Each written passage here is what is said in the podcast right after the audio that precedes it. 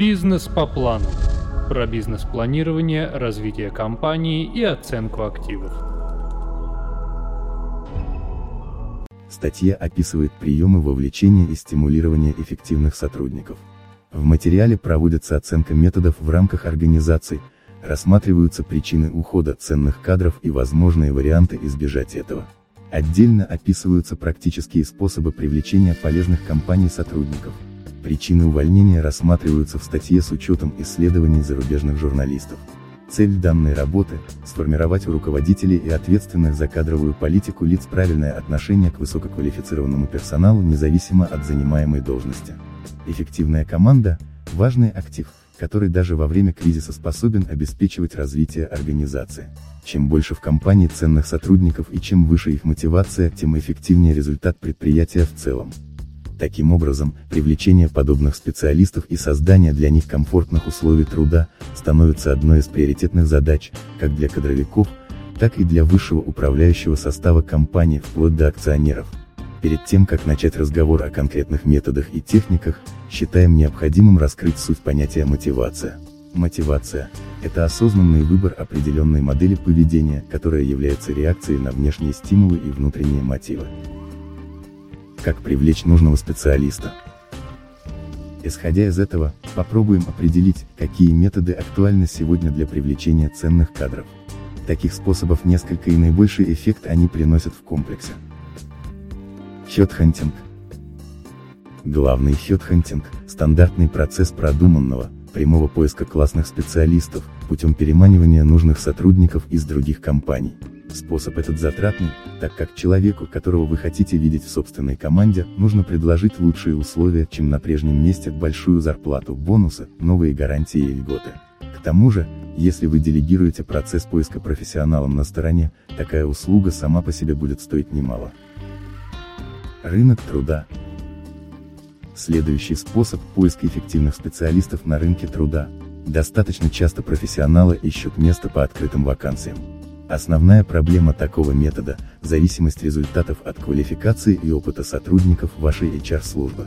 Присутствует вероятность, что при большом объеме работы они допустят ошибку, некорректно оценив эффективность потенциального кандидата. Если есть мнение, что своими силами не удается решить задачу, разумно обратиться в независимые специализированные агентства. Личные, внутренние связи.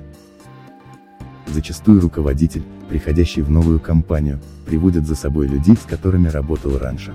Да и сами владельцы бизнеса, охотно назначают на ключевые должности тех, кого знают лично, чья ответственность и профессионализм проверены лично ими.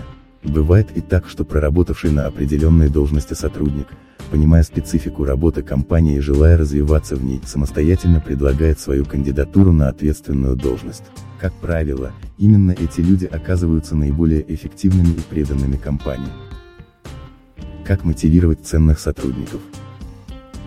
Классный специалист в штате нуждается в высоком уровне мотивации, и очень важно, чтобы этот процесс был сбалансированным. Руководитель обязан понимать, что такой сотрудник ожидает не только финансовых поощрений.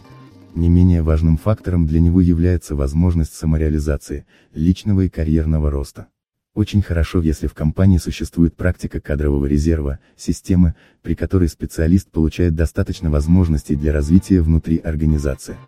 Например, для многих предприятий сегодня актуальны проекты социальной направленности, когда интересы компании выходят за рамки города, региона, государства.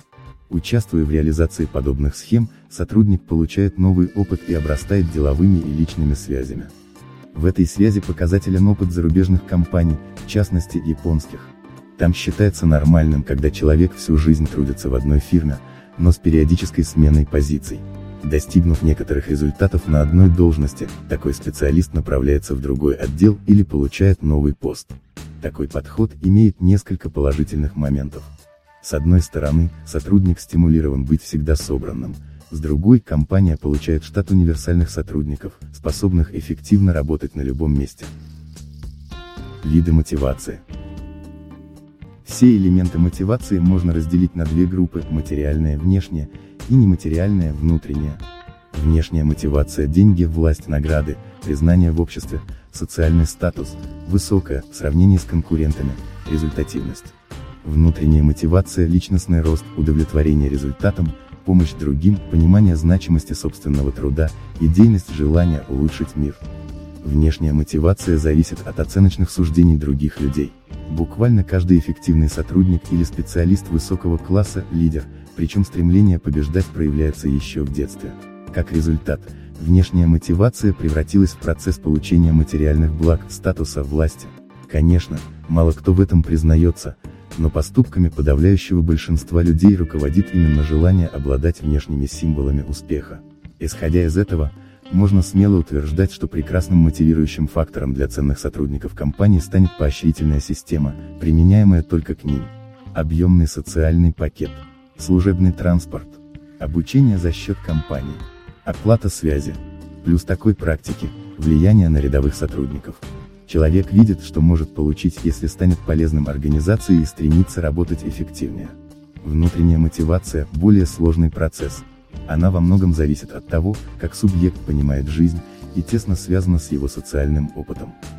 Хорошими примерами такой мотивации можно считать личностный рост, стремление помогать окружающим, желание сделать мир вокруг лучше. Внутренняя мотивация идет изнутри и тесно связана с нашим мировоззрением. Она намного более тонка, чем материальная. Хороший руководитель понимает, насколько важно напоминать ценному специалисту о его ответственности за коллектив или проект. Также важно, формировать эту культуру внутри компании. Она станет отличным источником внутренней мотивации для всего персонала и поможет оставаться верным корпоративному духу независимо от обстоятельств. Тот же Цукерберг из Facebook. Полагает, что очень важно для каждого сотрудника быть частью компании, какой бы огромной она ни была и на какой бы мелкой должности тот не работал. Ощущение общего дела и собственной значимости – прекрасный мотиватор и для высшего звена, и для рядовых. Роль руководителя. Роль начальника и его методы управления для мотивации или демотивации сотрудников крайне важны. По статистике, сложные отношения с руководством занимают место в первой тройке причин для увольнения чрезмерные требования, нечистоплотность в денежных вопросах, невыполнение обещаний, неуважение, далеко не полный список претензий к управляющим. Такое поведение часто оказывается для работников более значимым, чем высокая зарплата или премия. К счастью, у этого явления есть и обратный эффект. Грамотный руководитель может так организовать процессы внутри компании, что это заставит сотрудников забыть о дискомфорте рабочего места или отсутствии приемлемого социального пакета. Роль сотрудника. И все же главным мотиватором был и остается сам сотрудник. Если у него нет интереса к работе, то какие бы бонусы перед ним не выкладывали, эффекта они иметь не будут. Отсюда вывод, только совокупность факторов, которые влияют на мотивацию, даст положительный результат. Специалист уходит, как удержать? Однако время от времени приходит момент, когда нужный вам специалист все-таки уходит.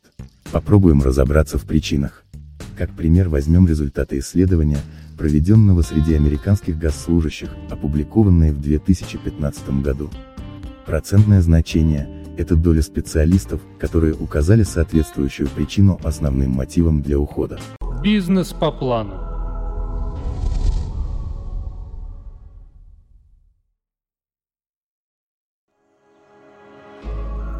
Бизнес по плану. Про бизнес-планирование, развитие компании и оценку активов. Желание больших возможностей для продвижения по карьерной лестнице 35,7%. Ограничения для реализации профессиональных навыков 20,2%. Смена места жительства 17,4%.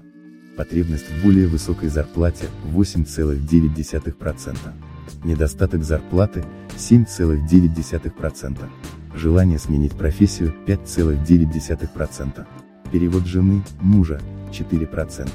А что предпринимают компании, чтобы удержать классных специалистов? Предлагают обучение на курсах и кросс-тренингах 45%. Внедряют практику планирования преемственности 38%.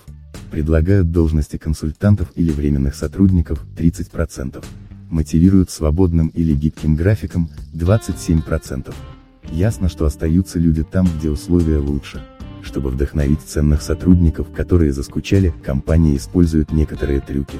Перевод в другой отдел, новые задачи в незнакомых человеку областях, командировки и стажировка за рубежом. отпуск для научной работы, материальное стимулирование. Перечень можно продолжать долго, главное, что следует вынести из него, в основе каждого приема, прежде всего, интересы нужного компании работника. Заключение. Тема, поднятая в данной статье, была и будет актуальной для всех компаний, независимо от вида деятельности. Иметь в штате отличных специалистов на всех позициях – это одна из главных задач руководителя и менеджеров отдела кадров. Если в прошлом компании искали эффективных сотрудников лишь на ключевые должности, то сегодня ясно просматривается тенденция заполучить классные кадры на все позиции организации. Ведь любая компания – это тот же корабль, который идет через неспокойный океан опасностей и возможностей.